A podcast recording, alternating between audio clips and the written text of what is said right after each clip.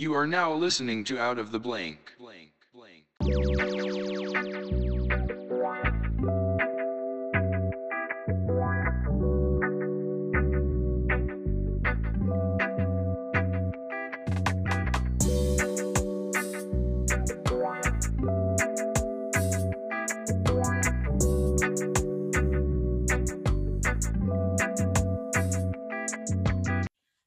Welcome to another episode of Out of the Blank podcast, but we're going to call it Robbie's Special Scenarios because I have one of the closest people to my heart. He's a bladesmith.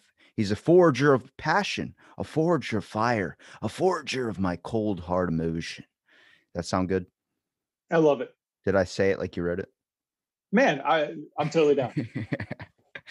I have a question, though, because you mentioned something to me, and I've been literally waiting probably around maybe a week and a half since you told me. What do you mean you slept in the same bed Jimmy Buffett did? Dude, so, all right, turn this up. Um, and it sounds cooler than it really is, but uh, me and my wife, a couple years ago, rented this cabin way out in the middle of nowhere. Um, really dope cabin. And, you know, looking through the book of everybody that stayed, and Jimmy Buffett was on it, signed it and everything. So we went to the uh, the head cabin place, whatever it is. And like, oh, yeah, the owner and Jimmy Buffett are best friends. Whoa. Yeah. So you slept in the same bed that Jimmy Buffett did. I, did, I had sex in the same bed as Jimmy Buffett. Even better. Did you feel like you were soaking up any of his power? Like I always feel I like, did. You know, like when they talk about like, um, there's apparently, if you look through the Bible, there's like, they talk about like uh, things that God has touched, like weapons or certain items that are like touched by God. And I'm like, so you soak up the power. Have you, did you feel like you were soaking up anything from the sheets to maybe the mattress pad, anything? Did you feel like you were soaking up anything besides not, hopefully not H I V, but something like positive? I think I got herpes from Jimmy Buffett. Because look, I think the only cool person I've really ever met, besides like maybe cool people to me, like singers or something like of my favorite band. Um, I smoked weed with Slightly Stoopid, which I'll put on my resume when I die or something. But I saved Randy Orton's life one time, like W W E Randy Orton. All right, go, it's, go ahead, tell it. So I worked at a jet ski place and he was running a pontoon boat, and he was like, you know, he just docked his boat. He was out with his family. He did not look like the Randy Orton you see on like the video games or anything like that. He looked like he had a dad bod, and he was, I guess, the off season or something like that. And he just goes, I'm going to do a dive. And he goes to dive off the back of the pontoon boat. And I'm like, don't. He's like, why? And I'm like, watch this. And I just jump right into the water. And I mean, as soon as my feet hit, knees to my chest, it hits me. Because the water is only like maybe up to your kneecaps. And I was like, you almost went head first into that. And he was like, dude, you just saved my life. And I was like, yeah, I mean, I know you do stunts and all, but you're going to break your friggin' neck if you did that. That's awesome. Wait, who's... What was the other one? The sloppy seconds? Slightly Stoopid. Who's that? Oh, my God. See, that's why I said it's only going to be important to me. Well, no, I know the name, but I can't think who that is. So I didn't know this until, like, I guess when I, after, like, I met them, was that, so their band, they're like, um, you know, everyone knows Sublime. Well, when Bradley Nowell was in high school, or no, when Bradley Nowell was performing at a high school, these two people who created Slightly Stoopid, Sublime, you know, he met them, and then he signed them onto their record label. So they've been writing music, and they have the same tones as Sublime, but they're two rest, they're two wrestling coaches from freaking some high school that they went to. Like they coached the wrestling team there. So imagine that you're wrestling on your team, like, oh, I'm so nervous, I gotta cut weight. And then you gotta realize that your coaches are two of the biggest popular stoners in like reggae music. That's awesome. Yeah, that's what I'm saying. It's cool, man. Hey, no, I, I, I, those little things, right? I wish I had something as cool as that. Like, I guess the only thing I have is my last name, for instance, is Robertson. And that's the name of the actual character for Fat Albert. So I'm like, that's all I got. Sorry. No. Well, no. It's all right. So synchronicity wise, those little things like that. So, man, we're, there is uh, serial killers. in South Carolina. Todd Kohlhepp, and he was just down the road where they caught him. They had he had some chick chained up in a uh, shipping container and all sorts of things. He just got arrested a couple years ago, and it's kind of like that Seven Degrees of Kevin Bacon. The company that I, I manage and work for, our delivery drivers would take stuff to the facility where this chick was, and they knew him. And it was so weird. Like, you could pull him up on our computer, but we've delivered out to him. Is, see, that's kind of like my buddy, for instance. Back in the day, he used to tell me he was related to Robert E. Lee, but he would never dare to say that now, just with the way society has gone. And I'm like, is it is it bad to, like, be known or be related to someone or have someone in your life? Like, imagine one day you're, like, scrolling through your family ancestry and you find out that you're related to Charles Manson. Are you going to brag about that, or are you going to keep that on the down low? Like, I don't want anybody knowing that my ancestor was Charles Manson, or even like a cousin was Lorena Bobbitt. You know who she is? Yeah. Why does everyone know who she is? I'm like the only one that just figured out what her name was. What? Well, you're young. It was a big thing like before you were born? That was... Should- thirty years ago. Should be a big thing now. Like, if there was like a, why don't we have memorials or history museums for psychopaths? I don't know. Oh, I got one more. So down here, there's this woman, uh, or mid nineties, drove her kids into a lake. Oh my God. That's the joke about that. Her, the mother got so pissed off because the kids wouldn't shut up. So she took to a trip down by the river. That's what. Yeah, sort of. Her name was Susan Smith. Oh, oh my God. There's a bunch of documentary stuff about her. So that was the town over from us. And, you know, you, you never really think about it. What, my wife owns a salon, pretty upscale, blah, blah, blah. Guy walks in, she cuts his hair a couple of times. He's like, oh yeah, I, got, I really got to get in today, get my hair cut. I said, well, why? Well, I got to, I'm on Doctor Phil tomorrow. It was, it's her husband that, like, no one knew. His, she drove his kids into the lake, killed them. She made this big story up that she got carjacked by a black guy. And this is mid nineties South in a very white town in the middle of nowhere. And it was an uproar. I have, like, some black friends from that town that grew up at that time, and they were like, they were all freaked out. They wouldn't leave their house because the gangs were out looking for black men. That's so scary. Imagine that. Like, I'm always afraid, like, when I go to my barber, for instance, like, she, like she cuts my hair and she doesn't even ask. And I've been to multiple different ones, so they don't know me. Like, I'm not a regular. I just go in there like maybe once or twice a year or something to get, you know, when I start wearing my hats, when, you know, I got to get a haircut because I just refuse to comb it. But I'll walk in. Remember sitting down and she just starts cutting. I'm like, whoa, whoa, whoa. I didn't even tell you what I wanted. And then she just starts going. And I'm really good, I like to think, at being able to have a conversation with someone. Like, I'm okay. I can manage at least. I'm like pulling teeth here trying to get her to talk to me. Like, hey, what about your kids? Hey, what about? No, no, no. She didn't, not a word, just starts snipping and going. And I'm like, well, my hair's going to be fucked. I know that for a fact. That's, dude, for, I'm not real good at conversating until I get to know you. But my wife, she's made for that job. She will talk to people she's never met like she's known them forever. I have no idea how she does it. Is your it's phone so weird. Is your phone auto-correcting to me when you message me? Because it's you, you say your wife, but then you have a husband too. Or is that just a mess up with the iPhone? Uh, no, I have a wife.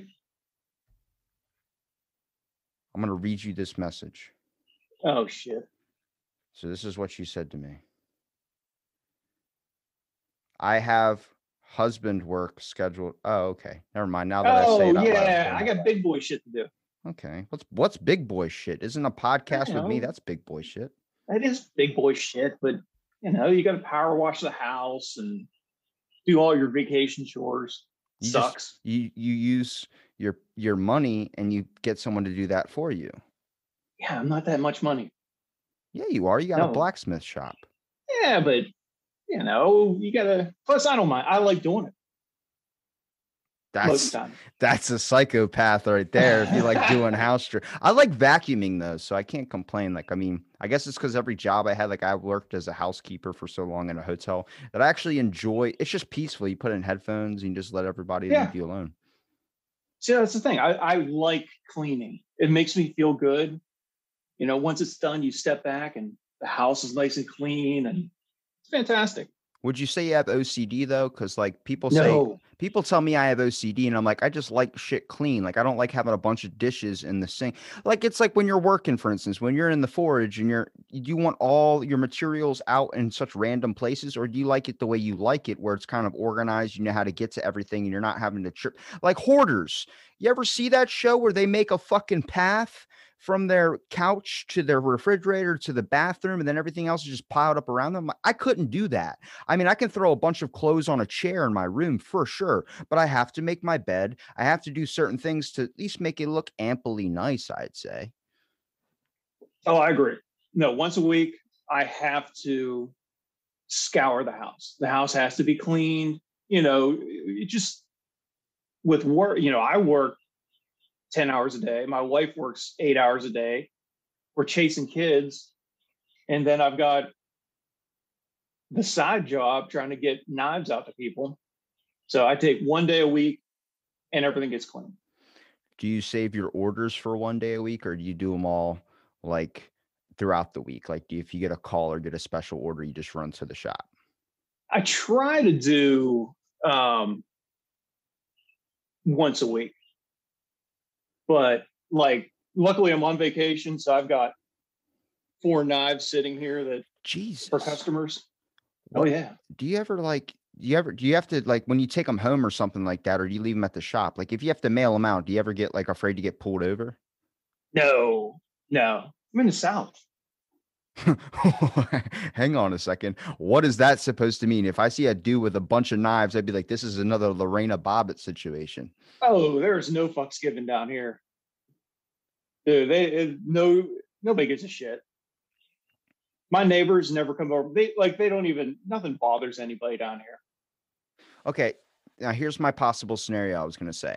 If you could choose to live in either like the Fred Flintstone time period, you could choose to live in like the Renaissance, or you could choose to live in the Viking Age, where would you, what time period would you choose? And why do you think you would survive that well in that time period?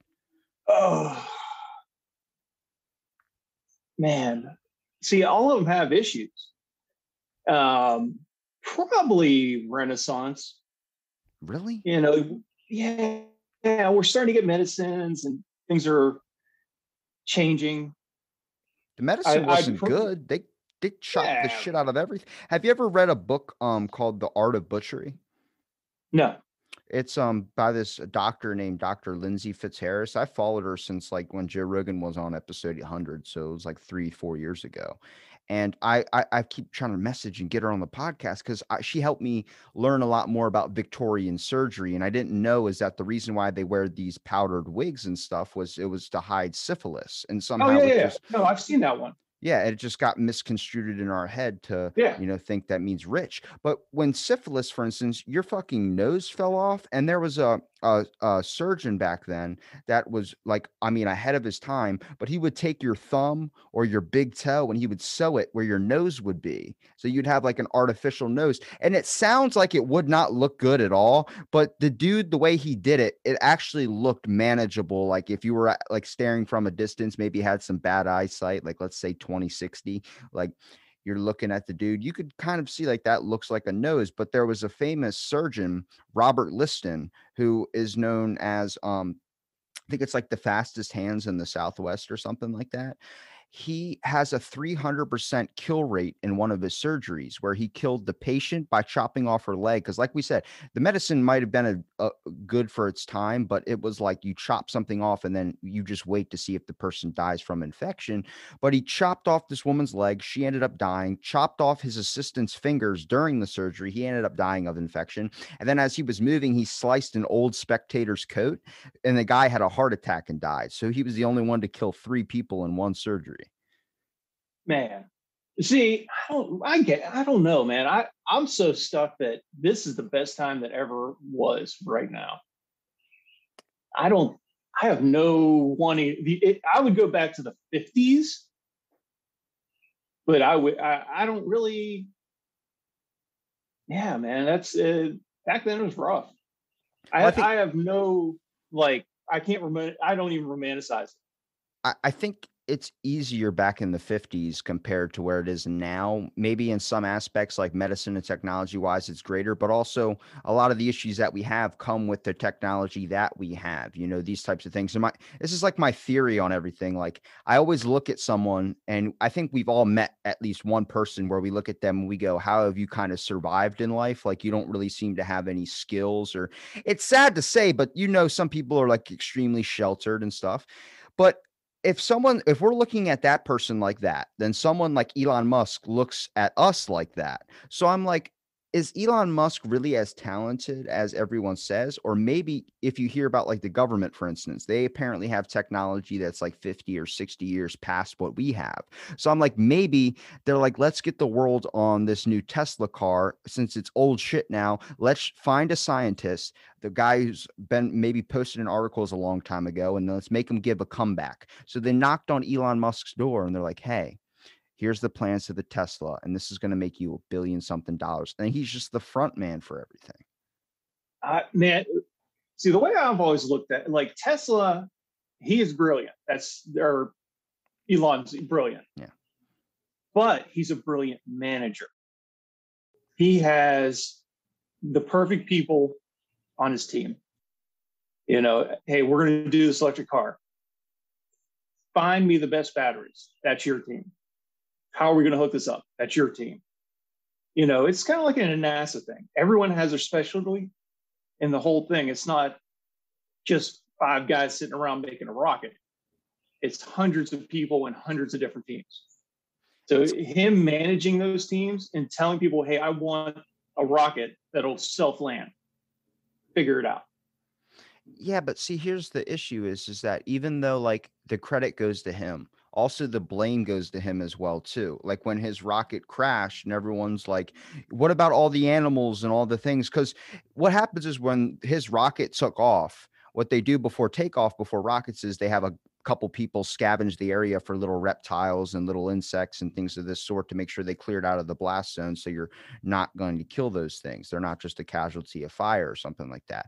Well, when this rocket landed and crash landed, it didn't land where it took off. It landed miles and miles and miles away. And it happened to land on, you know, an area that wasn't covered yet. So it killed anything in that area. So he gets the blame for that. And it's like when the iPhone came out, everyone correlates that with Steve Jobs. But then nobody talks about the fact of like, what about the team? Like he's making all these new innovative technology. There's people pitching that. And I would just, that's when you, that's when you create a killer is when you, so you take somebody's idea and you don't give them credit or any, a little bit of maybe a tiny scrap of money, but now this new invention takes off and another dude's getting, you know, just like there's inventions throughout history where someone is like, you, you might've made the product, but you're not appealing to the public. We're going to get this guy or this person to be the face of the product. And I'm like, fuck, man, if it, this thing became like a revolutionary device, like the Swiss Army knife, and someone was, had the face of it. So every time someone thought of that knife, they thought of that guy. It, but we all know that guy in our lives. It has such a magnetic personality that you just kind of sit back and awe. How, how do you do that? How do you go and talk to people like that? How are you, do people love you that much? You know, that's the same thing. Steve Jobs, brilliant man. Did he invent the iPhone? Well, he probably drew it out, told him what he wanted. And his teams are the ones who invented the iPhone. And he gets the credit. You made me think of Bill Gates when I was like, is that why they give him the sweater? Just so he seems more appealing, but it's still hard to look past the face. It is. Yeah. I, I, I'm trying to think because I, I, I want to know what, how, and why even if someone's not appealing, are you really worried about the product like so much where you're like, I need a front man with a good face to be able to sell this product? I can see if it's like a T V show, you want to get a good looking person or an appealing person to play a star in a movie. Like you want to get a famous name or a famous face.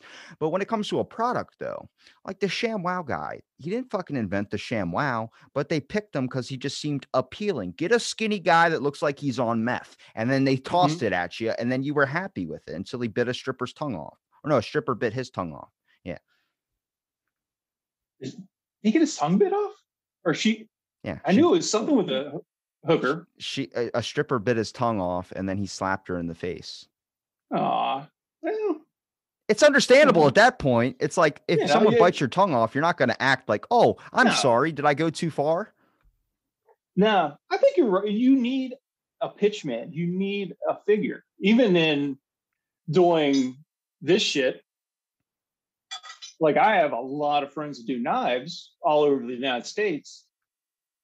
Some don't sell. They're horrible pitchmen. You know, they can't, and I'm not the best by any means. I have some friends that are amazing at what they do. And, but there's guys, they, their gear's fucked up. They don't, you know, they don't take care of themselves. So you're looking at them like, yeah, kind of a gross dude, probably lives in a trailer. I'm going to go buy from this guy because he's kind of amusing. You know, I know a lot of guys that sell, and this is their job. This is what they do. They make twice the amount of money I make, but they're the most amusing, awesome dude you ever met, and their product's not that great. But see...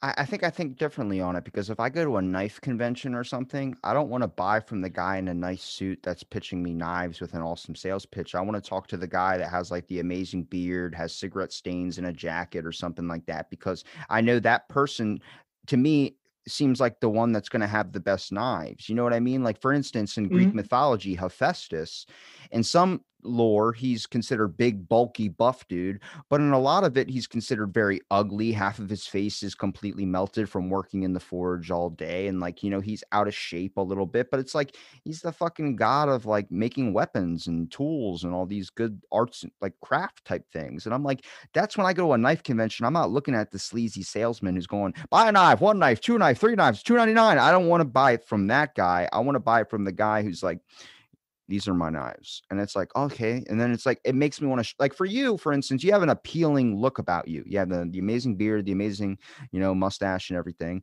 It all fits together well, but you look like you fit your craft perfectly. Like I, I can just picture you like, you know, putting in some like Metallica or something and just hitting down at the forge, man. And where a lot of people, like for me, I don't like to get my hands super dirty. If I get mud on my hands, I'm like, fuck, you know? But I'm good at like doing other things. Like I'm able to, you know, I, c- I can skateboard, I can surf, I can do all these things where I look like I fit that lifestyle. So it makes you wonder if the hobby fits, crafts your look, or does do you, or do you just pick up the look that fits the craft? I, I it might be a little bit, at least for me, like, like I'm just this guy. This is just how I've always been. Like a lot of the guys that are really aren't shirt and tie guys when they go to knife shows, they're like Dickies, Jesse James looking guys. And that's what most people are drawn to. You know, they want that Jesse James car looking guy. You know, that's the guy that sells. It's like when people spend eighty dollars for acid wash jeans because apparently that means you work hard or some shit like that. Oh, God, I hate this. This really? Is so you don't terrible. Like them? You don't like them when they cut the little holes in them and then they charge the extra no. one hundred dollars? Bro, when I was your age in ninety-one, like that shit was hip and I didn't like it then either. I love it because you said that shit was hip, and then he did the yeah, whole like it, thing. He did the whole pizzazz with the hand too. Yeah, dude, it's it. Yeah, no, it, it's just one of the man. I I've kind of, I still am ninety-one. Like grunge, still listen to grunge and Slayer and you know old school hip hop, and I'm the same guy I was in high school. thirty years later. Now, do you think the music can craft out your personality then? Like, cause I know, like, for instance, like I was a hardcore, like I always wore like A C D C shirts when I was a kid. My dad was in a Kiss tribute band. So I grew up knowing my dad as like the Cat. So I, I know that was me for a while. And then I ended up picking up three eleven music and then picking up Slightly Stoopid, Sublime. And then I just changed my whole, like, look, it just happened. It didn't like, I was like, all right, now I got to change to this. It just kind of crafted out. And I've liked this personality or this style a hell of a lot better. You know, it's like when people turn to country music, sooner or later, they're wearing blue jeans. They got a can of dip in their back pocket. And I'm like, does the music find your personality? You find something that resonates with, and then it just changes your taste on clothing, taste, change your taste on food, changes your taste on your lifestyle. I think so. You know, I, it's it depends though. Some people are just like casually vampires of style. They just fall into whatever's hip, and their style changes. You know, I've been wearing Dickies and flannel shirts since ninety-one. So, you know, if you find something that your heart's in, the music doesn't change all that much. Your style doesn't change. I'll probably be wearing Adidas's and Dickie shorts the rest of my life. Hmm.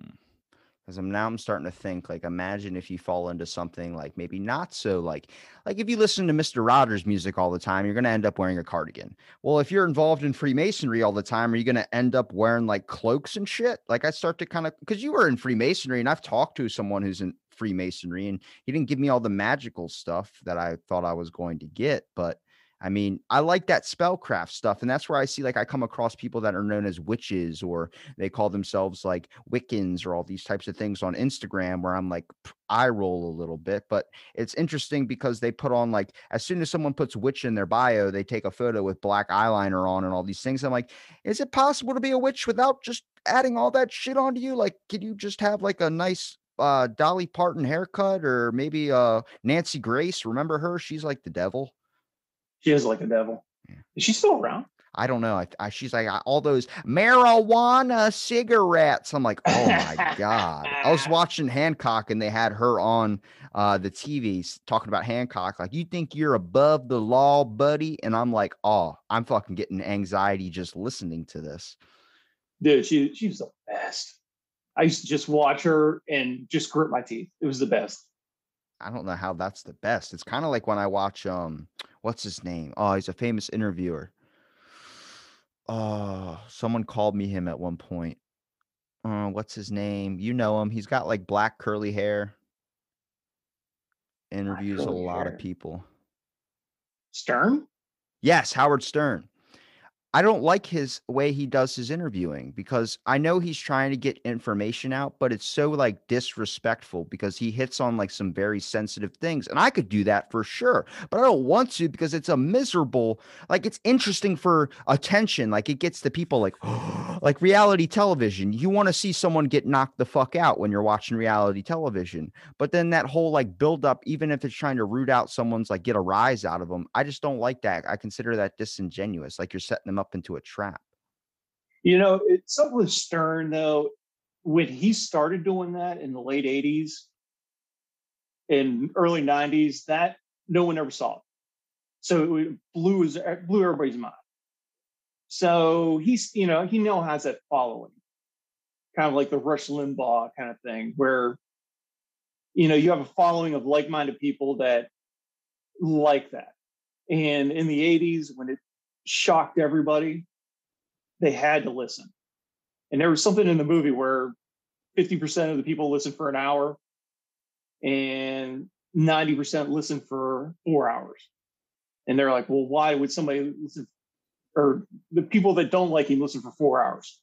Like, why? Because they want to see what he's going to say next. Do you think people want, do you think, at least back in the day, more people wanted to find out truths or find out shock? And then now people are kind of upset by all of the shock. Like, we've kind of like, I feel like, because society, or at least the way people act, it takes about five years of acting that way, or ten years of acting that way, before like the ball starts coming in. Like, you start getting a little bit of money back, you know, like if you invest in a company about ten years down the line, or a couple of years down the line, you start seeing a little bit of income come in, and eventually it all just starts flowing in. I feel like now everyone's getting all the information that they wanted for so long because we're living, you might say we, we're living in a the best time.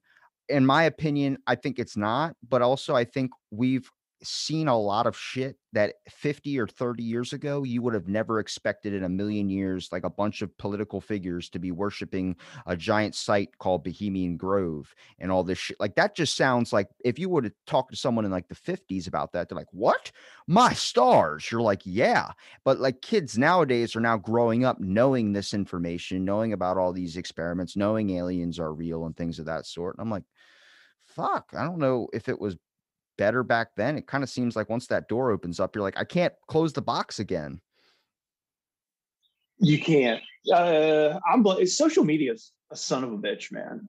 Like, I know we have to have it, but it's the worst. It is so bad. Like, lost my train of thought. You had a bird in your shop. Oh yeah, you're in the shop today. I feel birds. I got all sorts of shit in here. Um. What were you saying? Social media, terrible, devil. But I think we're at a turning point of people finding out, and I hate using fake news, but it's such a power. News is shit. You know, nobody's telling the full truth. There's nothing that you can learn from the news anymore. At least in the fifties, there was some integrity to journalism. Now it's about who can put out the most ridiculous thing and get as many hits. So there's kind of, I think we're at a turning point of society wants to get back to that, but it has to start with your generation. Once no. your generation goes, hey, look, this is silly. We need to get back to cottage core and just all doing all these things that meant something. And See, get away from social media. This is why I asked you the question about what time period you want to live in, because I feel like right now it's just so easy to survive that, like, I've talked to journalists before and they're like, why do you want to be? Because I told them, like, I wanted to be a journalist. I, that's what I wanted to do when I was a kid. Like, I wanted to be a designer too, where I make shirts. You still got to give me a short, a shirt order. I have a shirt that I'm making right now before this podcast. That's why I was a little bit late, but I wanted, I'm going to send it to you. I know you're going to like that one. Um, oh, but, dude, I've I've still got yours that I have to mail out, and I've just been so damn lazy and I forget about it. But the journalism thing, for instance, when I wanted to be a journalist, they told me, why would you want to go to school to be a, like, my journalism degree doesn't mean anything anymore. I'm like, why? They're like, because any person that has access to the internet as a blogger is technically a journalist. And the issue is, is that you can write whatever you want to write. And with cancel culture starting to have like a pushback to it, like people are starting to say, like, I don't give a shit anymore. Like, I'm tired of feeling like I'm walking on eggshells. It's, you're seeing a little bit of like, like before it was like, all right, anything, whatever you feel, put it up. That's it. It, it could be misinformation. It doesn't matter. But like, I just got into like a little bit of an argument with someone today where I was talking about the U F C, for instance, M M A. Um, I was telling them, like, the reason, like, the biggest issue when it comes to injuries happens to do with your gloves. It's the equipment that they're using. The gloves are kind of an issue. Like, they're starting to look at bare knuckle boxing and wondering if it was better back then when you could hit someone with your bare fist, because it's the same reason. Like, if I give you steel toe boots compared to flip flops, you're going to kick hard with your foot. Sure. But with steel toe boots, you're going to try and fucking hurt the shit out of somebody rather than if you have like flip flops on. Same thing with gloves. When you make them so thick and padded, they protect your hands, but they don't protect the fighter's face. You're really doing more damage. You're making them more of an impact, more of a rock when they get hit. And this guy was like, I took Brazilian jiu-jitsu. You don't, you can't tell me. And I'm like, just fucking Google it. It's a fucking thing. It's not like I'm just pulling information out of my ass, but that's the issue with when someone receives some information, then another person receives information from a different thing. Nobody wants to agree on anything. They rather just get to an argument or something. And I'm like, fucking just Google the shit. Like, I can't tell you what's right. I can't tell you what's wrong, but I can tell you the information I've heard. And then you can relate to me the information you have, and we see where it goes from there. Oh, absolutely. Well, it's the same thing with um, like the vaccine or anything else. It's, they're following whoever they like. And, you know, there's a microchip in the vaccine. Hmm. No, there's not. That's no, why Bill Gates no, White no. divorced them. No, no, there's not. I even know people that, like, grown adults that have told me that. Like, you're out of your mind. That's that's not true. Or grown adults talking about it, that adrenochrome is a thing. And all these crazy conspiracies. I'm like, no, these you, study, go online, find your own thing. Don't listen to Tucker Carlson and that shit show. Just find it for yourself. Well, see, I made a joke saying that way before the like vaccine even came out, or way before and coronavirus was first starting, I was like, I'm going to wait six months and to see what the vaccine does before I take it. Cause I'm like, I don't want it to be like I Am Legend. That's how the fucking movie went. And I was joking. And then it started coming out with blood clots and all this stuff. And I'm just like, now they're, they're all ass backwards now. And the reason why I say they're ass backwards is now they have to incentivize you to get it. Like now my state and multiple other states are now paying people to get the vaccine. I'm like, now you're really bringing in the conspiracy people to be like, why the fuck are you paying me now to take it? You should be like, hey, good. Like before it was free donuts. Now you're like, you're going to get eight hundred dollars if you show proof. And I'm like, oh my God, like that's not fucking good. Cause then eventually that's going to swing the other way where they, you initially want to pay people. And then now you're forced to get it without getting any money. So I'm like, fucking, when do we like, just understand that you're going to have like fires, explosions, people going batshit nuts with beef jerky in the basement. Hey, you know, if somebody wants to get it or doesn't want to get it, that's on them. I don't give a shit. I got mine. I'm fully vaccinated. Did you get any side effects? Uh, I did. Hallucinations? Uh, that was from the acid. Hang on a second. Do you have a good acid trip story? Because I love hearing these things. I, uh, yeah, maybe. Maybe. I've had psychonauts on here. You know, you there's no there's no like. recourse for doing acid and talking about it. I've had multiple people come on here and tell me they've seen like all these crazy trips. I'm just like, I'm too much of a sissy to take acid because I know I'm going to be that one point one percent that does not come back from it. No, you'd probably be fine. If you can handle a high. I can't handle weed at all. Oh, then you shouldn't do acid. I fucking, I'm that type that like my face goes white. I look like I just got hit in the chest with a baseball and I'm like, and they're like, are you okay? I'm like, I don't know. I don't, I don't know. I don't know. See, I, I've always been, I've always been able to handle a high. So acid, it, I've seen some cool shit, but there was nothing really life changing. My best acid story is I was out with one of my dudes one night. We're living in Cleveland in this apartment. All my roommates were home and they were doing all the acid. So there was none left because I was out with somebody else. Well, the dude that I was out rolling with has a loudspeaker in his car. Now, this is like ninety-four. And he's got like the lights and all that shit for some reason. Never really asked him. Pull up into the alley right when they're all peeking. Turn on the the, the lights and the, this is the police, come out of the house. My God. Blah, blah, blah. Came, finally uh, went in the house and they were all pinned to the wall. They just had no idea what was going on. They all thought that they were being raided by the D E A. See, this is kind of like, I, I don't, I don't, I just, the hallucinations for me, I just don't think I could handle because my imagination's so crazy. Cause like, I remember uh, hearing the story about this. Um, she did this ultra marathon where she ran like two hundred sixty something miles or something like that. It took over like three days to be able to complete. It's like this giant Spartan race type thing. And she said by the second day of just nonstop running, she had slept, I think forty-five seconds, but she was hallucinating so bad. She remembered seeing a cheetah, like just a cheetah just sitting there watching her. And I'm like, the reason I like when I get sleep, it's scary because when I sleep, it's like for a very short, brief amount of time, maybe like in a matter of thirty or forty minutes, but it feels like ten years. But my dreams are so intense. Like the one I had last night was I woke up and I remember I was in this mansion and I was like, I, I felt like me. And I start walking. I walked to the bathroom and put, put some water in my hands. I, there was no mirror in front of me, so I couldn't see what's going on. And as I'm walking out, I see all these like, see all these like hot beach models everywhere. And I'm like, what the fuck is going on? And I never had these types of dreams. And I'm like, what is going on?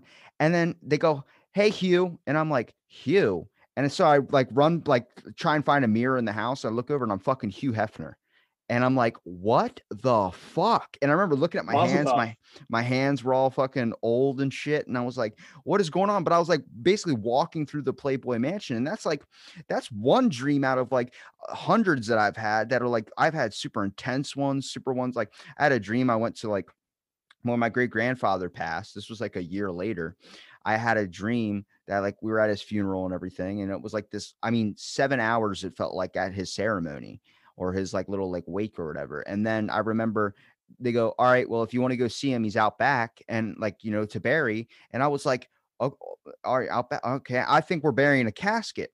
No, he's fucking laying there on a fucking tombstone with his hands crossed. And then I come over, I'm like, oh my God, somebody cover him up. And he's like, what took you so long? I'm like, well, you're fucking alive. Like, it's like, it was the, I don't, I don't know what to, I trying to do a dream analysis on that. I don't like, have you ever had an intense dream like mm-hmm. that? Oh, I have a lot, but man, that's a great, you know, it, depending on what circles you run in, you know, that's just ancestor worship. It's your grandfather. It's something that he needed to tell you. You know, it just kind of, it's one of those things. He told me that he, um, there was a bunch of, uh, old trophies or something that he had in his, uh, I think in his, like his back uh, attic or basement. And it was a bunch of old NASCAR trophies. He did NASCAR before it was NASCAR. I never even knew. Dude, see, there, there's something that the dead, as they move on, they hold on to sometimes. And hence a lot of ghost sightings are when they say, when you're somebody's dying, just let go. Let go, move on. So you'll see, and to where people have poltergeists, P K N D, uh, just weird hauntings. It's the soul that can't pass on because they couldn't let go of something in their life. Whether it was childhood trauma, to where you get a P K N D that's throwing things, or they're hurting children, or things like that. So your grandfather had something he wanted you to have, something he wanted you to know, something that he held on to that he did not let go of as he passed. And it usually so takes a my, year or so before the soul realizes what's going on once it passes that in utero stage of going up. My theory is, is if we're all energy, and you kind kind of when if you ever come across like a dead body, for instance, or if you ever come across someone who's recently passed, you notice that there's like no energy there. It just seems like there's a piece missing, which we could probably call the soul.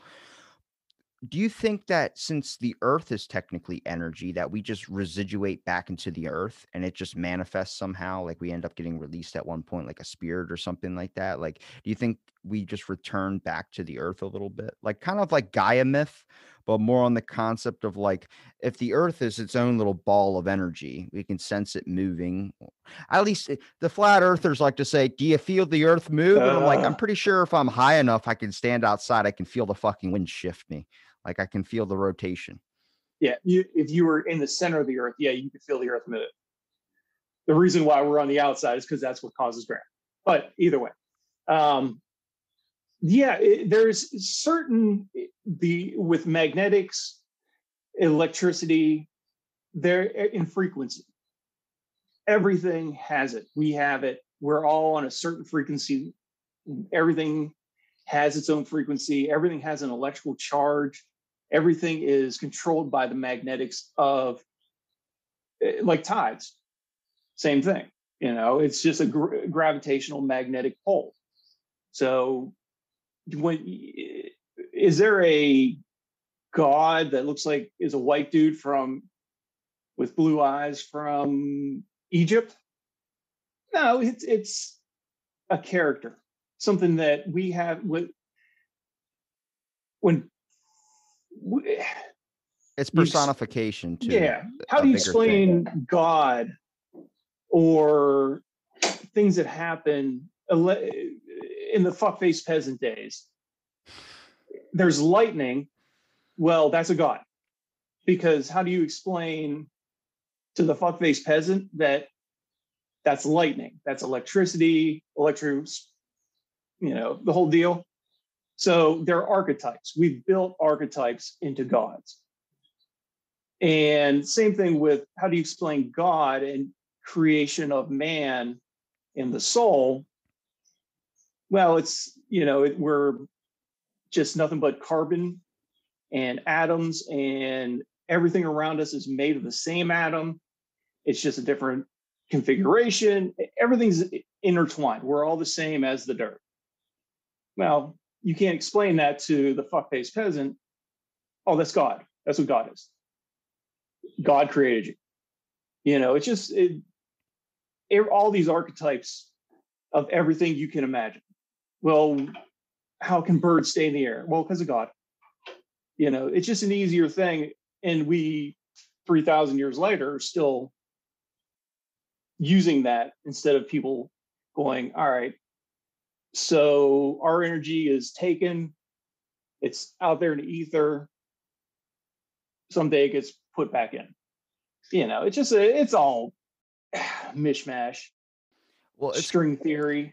It's kind of like, if you notice, like when things, for instance, like, um, so if we talk about energies, for instance, but if we talk about archetypes, so like back in Greek mythology days, they ended up worshiping these gods so much and then ended up hating them and resenting them later down the line when they started to lose belief, that they started to take down all the statues that were built after these things. That's why a lot of the statues we have left, people say it's from thousands and thousands of years of just wear and tear. No, it's from It's from people destroying every single one of them and trying to just get rid of it, unless it was art, like such as like a sculpture of a person. That's why usually they're missing an arm or something that might be from travel, but there's none of these giant monoliths or statues, because eventually people were fucking just didn't want them up anymore. They wanted to take them down, kind of narrowing down the thing. Like, for instance, now there's a, probably around fifty-six or so percentage of the population that just doesn't have a belief in anything, not on a concept of they don't know what to believe in, but on a concept of like, they just don't know. There's just this openness, and there's so much culture now where it seems like everybody's got a piece to the same puzzle. But if we go back to the theory of we're all energy that residuates back into the earth, for instance, if the earth is its own energy as well, if you look at Mars, Mars has no life on it and the planet looks dead. Maybe we're fueling the earth, but instead of being in a more positive way where the earth can function at a better rate, we've kind of, with all this hate and all this negativity, we've kind of given it this thing where it can still survive, but it's running at like half capacity. Mm-hmm. Well, the way, because we've talked about, you know, I went through a bunch of hard years of depression and anxiety. It was, what got me out of that was changing my energy from meditation and bringing in a higher frequency and more positive energy that changed my life. You know, people always ask, well, how did you get on T V? How did you get your own shop? How'd you do all these things in your life?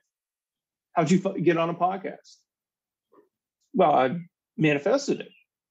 I brought it to me. I, this is what I wanted. It's like a chaos magic kind of thing, where you manifest, you send it out into the universe, and it comes back. As long as you're, you have a definite beginning and end point of what you want. Before we talked for the first time, you contacted me. A month earlier, I was talking to a friend of mine with, man, podcasts, podcasts. There's going to be a podcast thing. We're going to start a podcast, do something that's going to be podcasting. And within a month, you contacted me. You know, started making knives because I wanted to do a different kind of art form. Within a year, I'm on T V. I used to be a fine artist, decided I needed a painting. So I did it in my garage. Within a year, I had my first gallery show. It's just these weird synchronicities that if you put it out there, the universe wants us to be happy. That's plain and simple. If you put out negativity, and some of the most brilliant people I've ever met were drug dealers and thugs, but that's how they live their life. That's what they put out. If they would change that and bring it back, man, they could have been anything. So it's just, I, I think it's what we manifest. And same thing with the soul. People come back after they get reincarnated, and they come back with a fear of something around their neck their whole life, or a fear of drowning, or a fear of being in enclosed spaces. that is a manifestation from their past life. Maybe they were hung, so they're afraid of neckties. Maybe they drowned in the past life, so they're afraid of water now. You know, it's just these things that we hold on to from past lives. In this life, we have to change it before we can move on. I don't think I've ever truly gotten the story from you about when you were on, um, it's Forged in, with Fire, right? Or Forged in Fire? Yeah, Forged in Fire. How did that come about? Like, did you will that into, did you sign up for that? Or is that just something that was like invitation in the mail? You know what? There was, I was brand new. I shouldn't have been on there, but you know, I watched the show and every, all these knife makers are just beaten down. I was buried. I wasn't even on social media, and all these bladesmiths, they would put application after application after application. I just one day just wrote a little email. Hey, I'd like to be on the show. Three months later, I was on the show. And they were all pissed that, well, why did you get on it? Like, that's what I do. That's why these wonderful things fall into my lap. Why do you feel like you weren't ready? Like, do you think now you're ready more compared to where you were before? Oh, yeah, yeah. Yeah, I know so much more now. I was a big pretender when I went on there.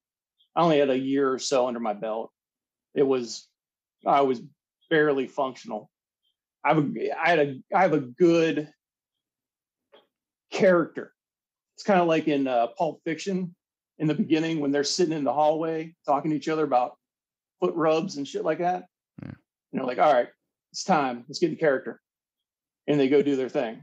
That's how I have to be because of my social anxiety. But, you know, as long as you have a good character and you know something of what you're doing, but I would love to go back, and I think I could kill it now. Do you think that is kind of what shows a lot about a person is like, I know so many people that act a lot and they don't really try and be themselves, or you could tell they're not like what they say they are. And then you eventually see that come out. Like, there's just a point where the breaking is, but there are some people that like, they go for so long being this thing where they like get imposter syndrome and lose their true self of things. Like, I mean, I, I just admit that I know nothing, but I've talked to so many people that I always have like an insight or a thought about something, but like, from a character point, like, even if you can fake it, like they say, fake it till you make it. I'm like, but wouldn't you rather make it and know that you're actually ready for it rather than faking it and then getting there and being like, oh shit, I'm not prepared to do this at all? I think it's some circumstances, um, because a lot of those guys don't put in the work. They're just really good personalities, you know, so they think they can just fake it without putting in the work. I am not that guy. I have a decent personality, but I obsess to learn the craft of whatever it is I'm doing. If I'm power washing the house, I'll obsess over the best way to do this. How can I make it better? How can I make it faster? That's just the thing in my life. I have to make it better. I have to succeed at what I'm doing. My biggest thing in my life is not worrying about my biggest thing. I, I, I, my worry is that I've disappointed somebody. So I have to make sure that I do it right. I do it fast. I get everything done. Even if I'm at work, I don't want to disappoint the boss with an excuse. I have to do it right, and I have to do it proper way. Learning how to make knives, same thing. It's just trial and error, but I refuse to give up. I'm very tenacious that way. Do you think that's probably a good aspect to have, like a good ethic? Like for me, I never, even if I'm sick, I don't miss work. Like I try my hardest not to miss a day. I, if I'm scheduled, I'm going to show up. But that also means like when I'm not scheduled, I'm using that day for myself. I'm not going to, you know, I'm not a big cover shifts guy. I'm a guy that's going to do my own work and make sure I try not to take on more than I can handle. Like, you know, I feel like even especially even if I post a podcast episode a day, I still feel like I could be doing more. Like that's part of the reason why I don't sleep is like I feel like I could be designing something. I could be making something. I could be reaching out to a guest. I could be t- learning a new topic. You know, like a lot of people sit there and say like, well, how, like I'm twenty-three, but I have a shit ton of information in my head because I'm always constantly trying to learn something new. Like I have binders upon binders of articles and articles and articles, from aliens to the invention of cornflakes to, uh, you know, masonry to so much random shit, where I'm like, your my brain hasn't hit the limiter yet. You know, a person could obsess about birds. I'd rather be good at a bunch of different things than be a master at just one thing, even though a lot of people are like, well, once you find what you're good at, you can master it. I'm like, yeah, but I would rather be manageable, to be able to have a conversation in all aspects, so I'm never feeling like I'm left out or I feel like I know less than someone. See, yeah, that's the way I am too. Like, it's, you have to, it's that obsession. It's, you know, you're going to mess up, but you're obsessed on making it the best. You know, what do you, almost eight hundred shows in now? Yeah, almost. Yeah. You know, you, it's funny, I'll be putting my headphones in when I go to bed, and then I wake up at three in the morning with your voice in my ear, and it's kind of weird. But, you know, it just, even in the short time, the hundred shows that we've known each other, the progression is amazing. Like, I even email you, I'm like, man, that show with this person, you guys had it on. It was great. You know, not saying that the old ones were bad. Not saying my old knives were bad. I cringe at the first couple episodes. Yeah, I've not gone back that far in the catalog, but, you know, it's just that progression. You manifest that your show is going to be big as Rogan someday. Why not? Why can't it be? What's the difference? You have the same guests, you have the same topics, you have interesting people. You know, it'll get there. You, you just have to, don't give up. Don't give up on the dream. You don't give up making it better, making it the brand strong. You know, it's just one of those things, man. What about you, for instance, doing, going back on the show again? Do you think like you would take another crack at it, or do you have anything else that you want to do besides like maybe a new knife idea? But like, what do you have in the long run? I don't think we've ever really talked about a knife shop. No, you know what? As far as the knives, I'm on a good plane right now with not too many orders. The product is getting better and better and better. Um, my, and this is my weird bucket list. You know, I've pretty much done everything I've wanted up to this point. My next is, I want to be in a low-budget horror movie. Human Centipede? I, I dude, I would be the mi- uh, middle centipede. Do you really want Maybe. that? You don't want to be the guy yes. that poops in everybody else's mouth? Uh, you know, I'm not opposed to it. I've had worse things in my mouth. I don't even want to answer. I don't want to ask that the rest of that. What, what would you want to be though? Like, cause like, for instance, my, I have a really good uh, movie suggestion. I think you, you would like, was Willy's Wonderland with Nicolas Cage. Yeah. Have you ever seen that? Mm-hmm. I, yeah, based on Five Nights at Freddy's. I think that was sort an of. amazing movie. People are like, that was horrible. And I'm like, you're not really paying. Like, the movie concept is good. It's a little bit fast paced when it comes to killing the machines and all that, but it's a, I think it's a, it has some potential to it. I'm like, that's a film I'd like to be in, something like that. I mean, you get to basically accomplish the goal of being in a horror film, or do you want to be like one of those, like, movies that gets talked about, like A Lady in the Water or The Happening? That's, if the world is continues on bad energy, it's going to be The Happening, where it just kills everybody. Yeah, no, I'm thinking more like Cabin in the Woods. That's a good movie. That's a great movie. And like, I, I'm just a huge, there's like a few things like pop culturally wise, huge punk and metalhead, pu- huge hip hop head, huge horror fan. Like, that has been my whole life.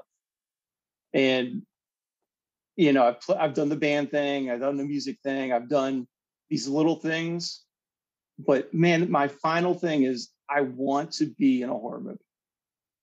I want to be like, like the weed smoking guy that just does puns the whole time and makes it at least three quarters of the way. Dude, I'm telling you, if you have you thought about reaching out to like some cosplayers and trying to think, like, because here's the thing with you is that you can do a mashup where you can make a cosplay Blade, or you can make something that's probably not going to use real metal, but might have some similar parts to it.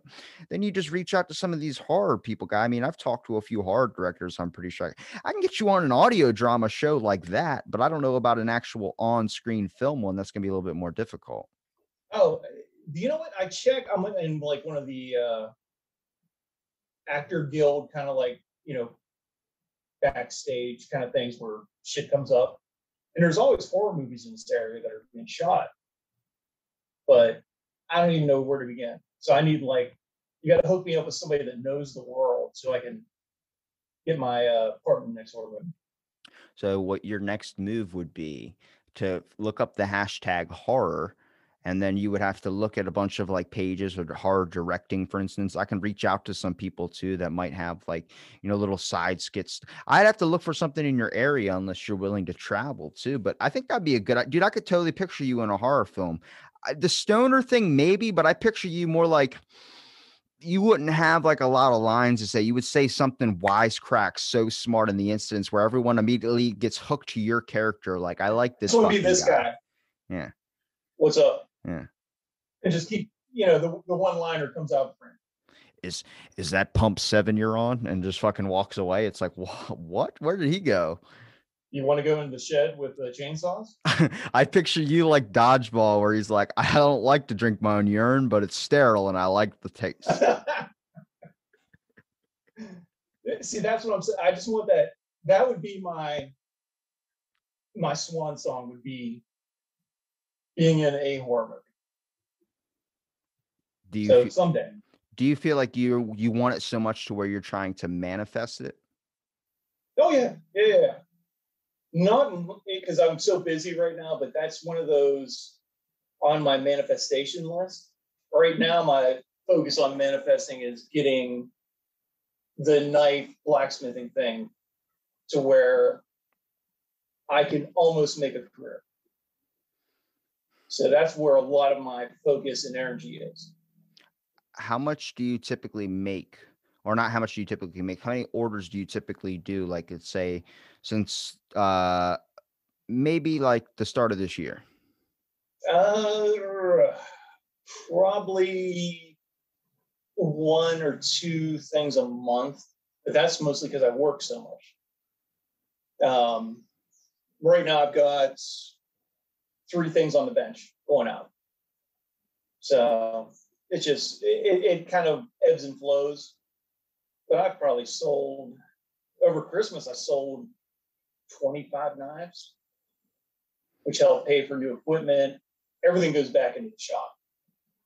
So, I'm, and I'm totally in the black right now. Everything I make is totally either for the shop or goes in the bank.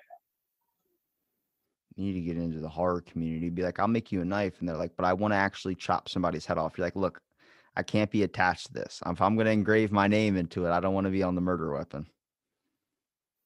You know what? That's funny. I had a bike club that I made a knife for one of the guys. And he's like, yeah, I think all the guys are going to want something. I'm like, I don't, I, I don't think. I just made this for you. I don't want a bunch of one percent bikers having my knives. It's, I, I don't even hard that. Somebody's gonna get stabbed. It's kind of like uh, making a deal with the devil. It's like, we're gonna make your knives famous, and then it turns out it's like it, you get one of those cases like Lorena Bobbitt where your knife was used. Dude, I, uh, man, I feel bad about it. Maybe, or I'd be the guy on like C N N. Yeah, that was mine. That was mine. Didn't cut his head right off. It, it, it slices like butter, and that's just your pitch. And it's like, well, I don't know, you know, when someone's eating someone, do you want that to happen with your knife? It's like, hey, man, to each is their own. I just make the knives and sell them. What they do with them, that's up to them. Oh, I'd have to go into total redneck mode as far as character. Well, I don't know what happened. She cut the dick off. You can't say that on C N N. You can say whatever you want. With all the shit they talk, you can say whatever you want. Um, that's a good movie pitch idea, though. Imagine it's like a story about a blacksmith, and you're selling knives to like all these things, and somehow a serial killer is using your brand of knives, but every time he orders them, it's another person that picks them up. It's always a different person, so you think you're making multiple sales, and then you end up finding out that this serial killer is specifically using your knives, and it turns out he's someone that you went to school with that you got had an issue with, and then boom, it just evolves from there. Kind of like Billy, where the dude scrapes off uh, Billy's name and lipstick, scratches it off, puts the lipstick on. He's like, thank God I called that guy. Dude, it's on. I would just have to do the screenplay. We already got the, the bring your dad in. You can dress like Ace Frehley. And he dressed awesome. Like Peter Criss, man. Oh, Peter Criss. That's right. He's the cat. Yeah, wait, who's? Ace Frehley was Spaceman. Oh, that's right. Best laugh in the business. Yeah, he was the other guitar player. Yeah. Right? Can you or believe you... that they wouldn't get radio time because of the way they looked?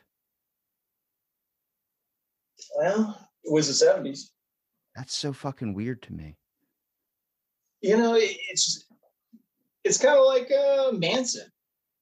You know, when Marilyn Manson first came out, it was the same kind of thing. Yeah, now he's being Me Too'd. And I'm like, how are you going to Me Too Marilyn Manson? Look at the way he looks. Like, you already know he's going to be into some weird shit. See, I've had this conversation where you're like, because I'm a big, huge Manson fan. I love Manson. I love his, most all of his work. And that was, was, what do you think about that? Well, you know who you're getting in a relationship with. It's not, that's not a facade. He is that guy. You know, he does drugs. He's totally open to whatever in his life. It's you, you're getting a, you're not going to change that. It's not going to be doilies and a nice house in the suburbs. You're getting in a relationship with Marilyn Manson. How can you dox that guy? He has been nothing but honest with his lifestyle. It's kind of like um, who's the singer for Judas Priest? Oh, Rob Halford. Rob Halford.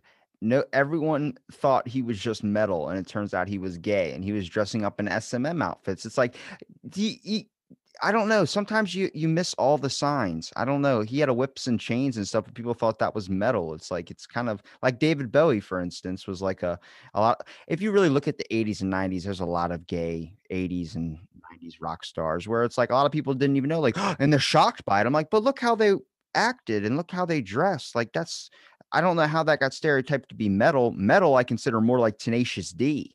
Like they, they're the best representation. Their song uh, Tenacious D has the metal.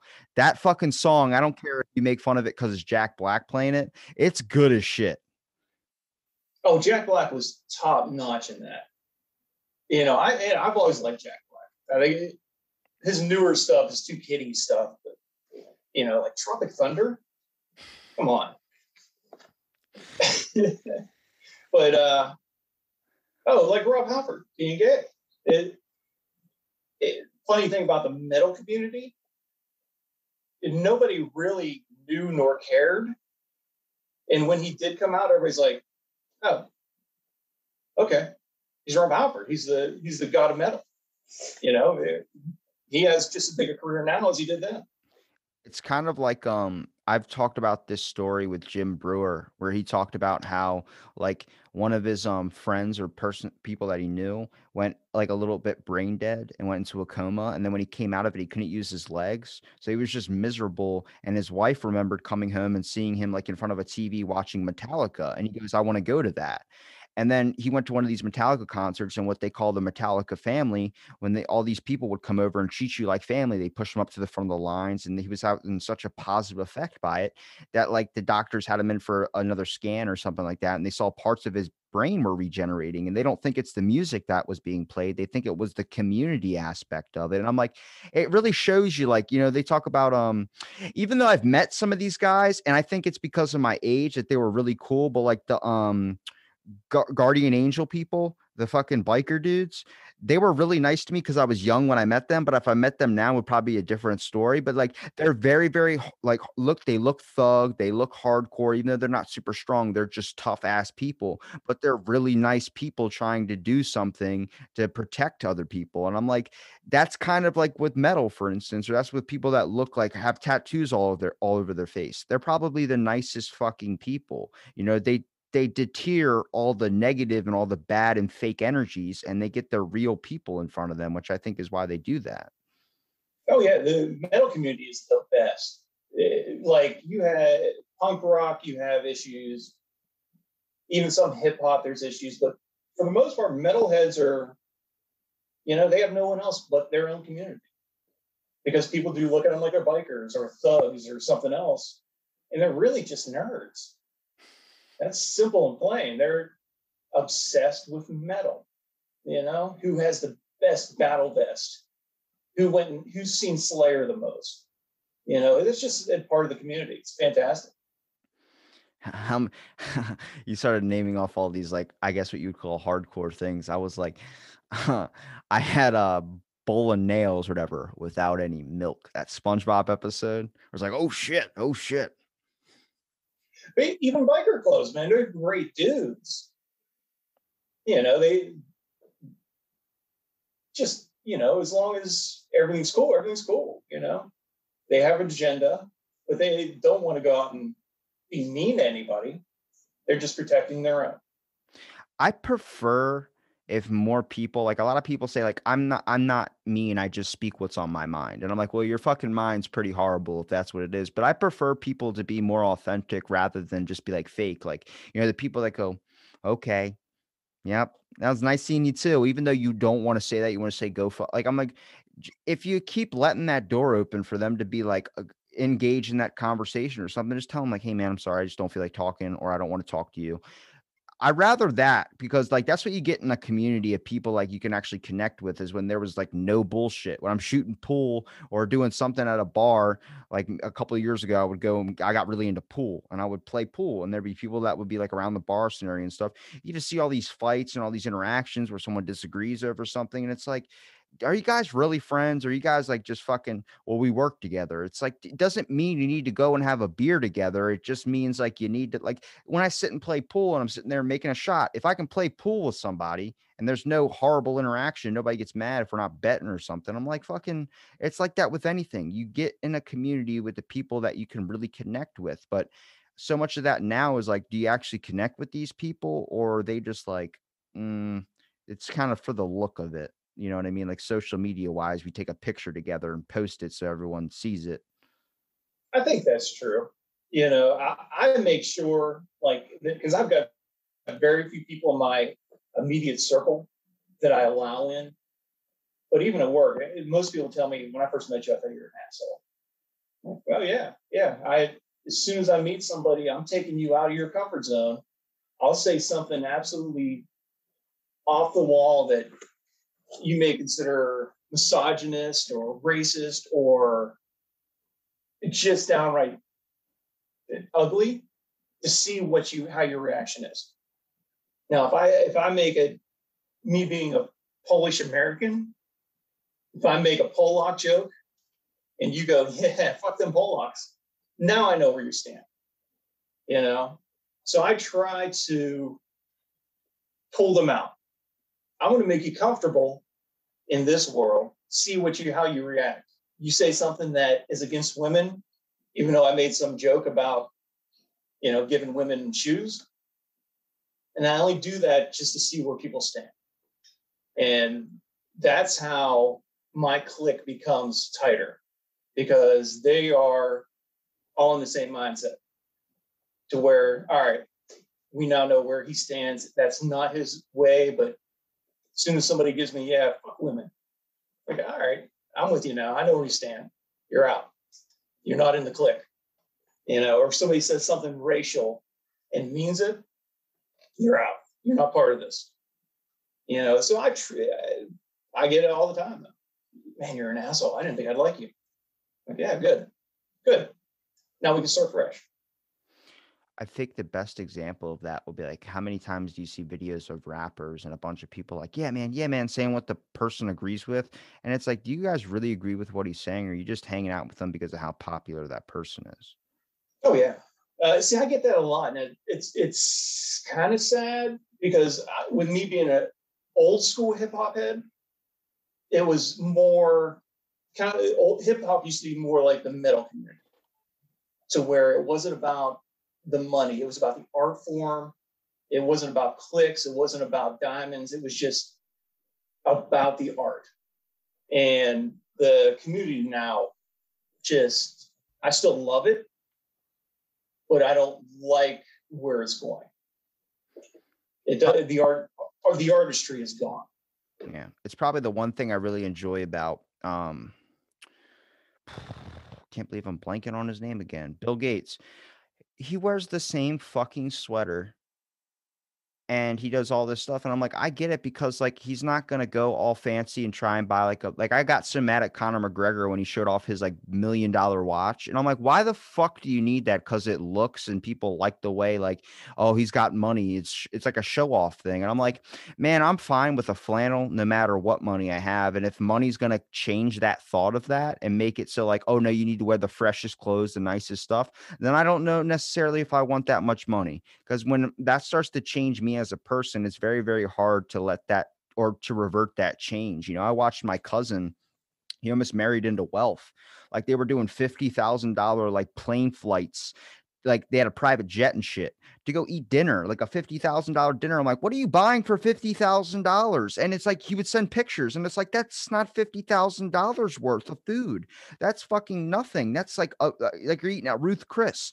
You eat at Ruth Chris Steakhouse because it's the idea of eating at Ruth Chris Steakhouse. It's supposed to be fancy, but I'm like, I can spend forty dollars on a small little steak, or I could spend that forty dollars on groceries for a week. Like, I don't want my mind to change in any way. And if money or fame is going to change or manipulate your mind because you get used to a stature of living, I'd say, I don't know if I want that stature of living. I'm more than happy being at like the normal base level of things rather than, I mean, it would be nice to have a billion dollars, but would that change my personality? Would that make me more of an asshole? Would that make me some type of like false person? I lose myself along the way. It's a big kind of, I, I understand it, but you see with child stars, nobody prepares you for that type of fame. Nobody prepares you for that situation. Even when you're an adult, there's no roadmap for it. It's fucking so contaminating. And so inf- like there's the redemption of, or the truth about Britney Spears on Hulu, the documentary where it shows her father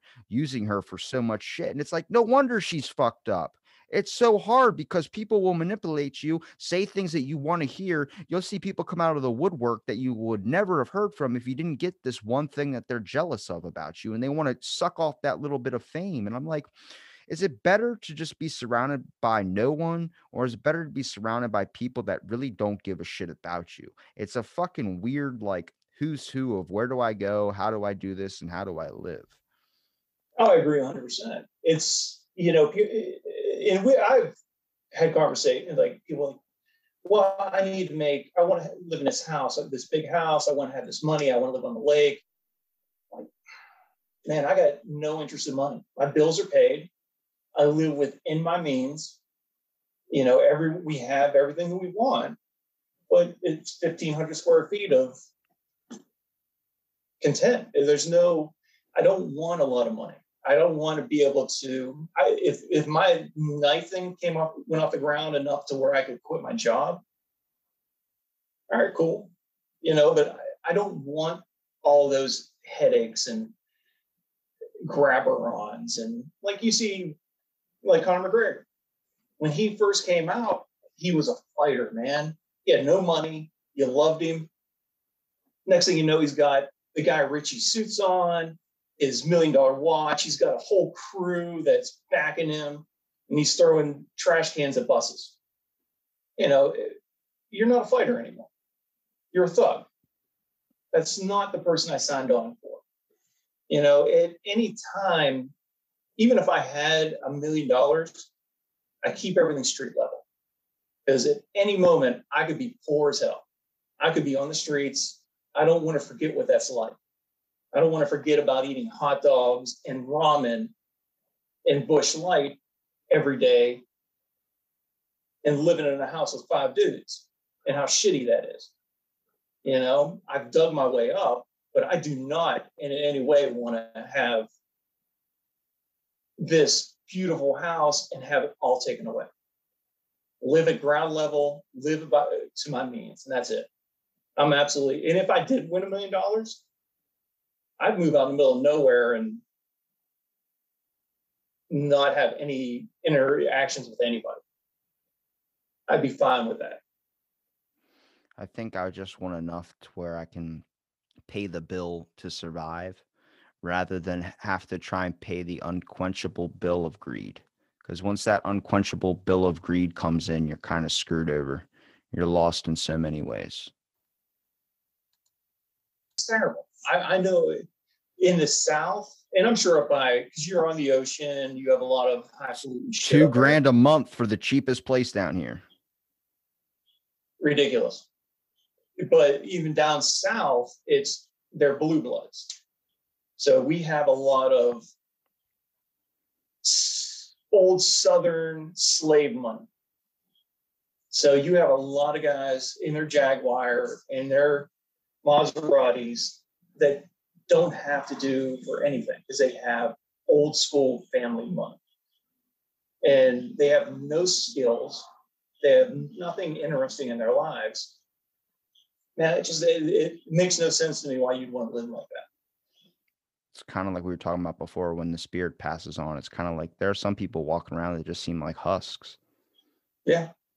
You know, it's kind of like when you when somebody dies at twenty-seven, the twenty-seven curse with the musicians that all died and shit like that. You know, you're put on this earth to learn. And there's a point where you've learned absolutely everything you can or what you're put here to learn. You know, how many people do you know or have heard of that had these, just they're beautiful people and they were at the prime of their life and they've learned and they're just about to make something beautiful and they die all of a sudden. That is basically why you're here. You're here to learn. And when you've learned everything you're supposed to in this life, you move on. That's just, that chaos in the universe is it just putting everything right again. Couldn't agree with you more, man. I mean, we've been talking for almost an hour and a half, man. I know you got dad shit to do. Husband shit. I'm sorry. Husband, Husband shit. Can't believe I re when I said it out loud, I was like, all right, that makes more sense. He said it before, and I was like, what does that mean? What does he mean by husband shit? I'm not opposed to having a husband. Probably get along better. Probably would. I've thought about it so many times. I'm like, there's, I don't like having a roommate that's a dude is so much probably easier than just trying to, because there's always that, like, we got to include the romance instead of just having a beer or something. I don't know. Maybe that's just the relationships I've been in. I don't know. No, I, I it's like me and my wife have been together thirty years since we were teenagers. And it's, yeah, you know, if I was gay, at least I'd have somebody to go fishing with and drink beer out on the front lawn. I'm not getting into this discussion, Aaron. We're not doing that at the end. We can't, can't do it. Um, oh, come on. No. Aaron, where can people find you at, man? What's your uh, Instagram where people can look at some of your knives? Nova Savage Forge, uh, nova savage forge dot com. Uh, I'm out of Spartanburg, South Carolina. So anytime anybody's in the area, I do give some classes once in a while. So you can always get hold of me. I'll make sure I link it in the description. And thanks for listening to this episode of Out of the Blank Podcast.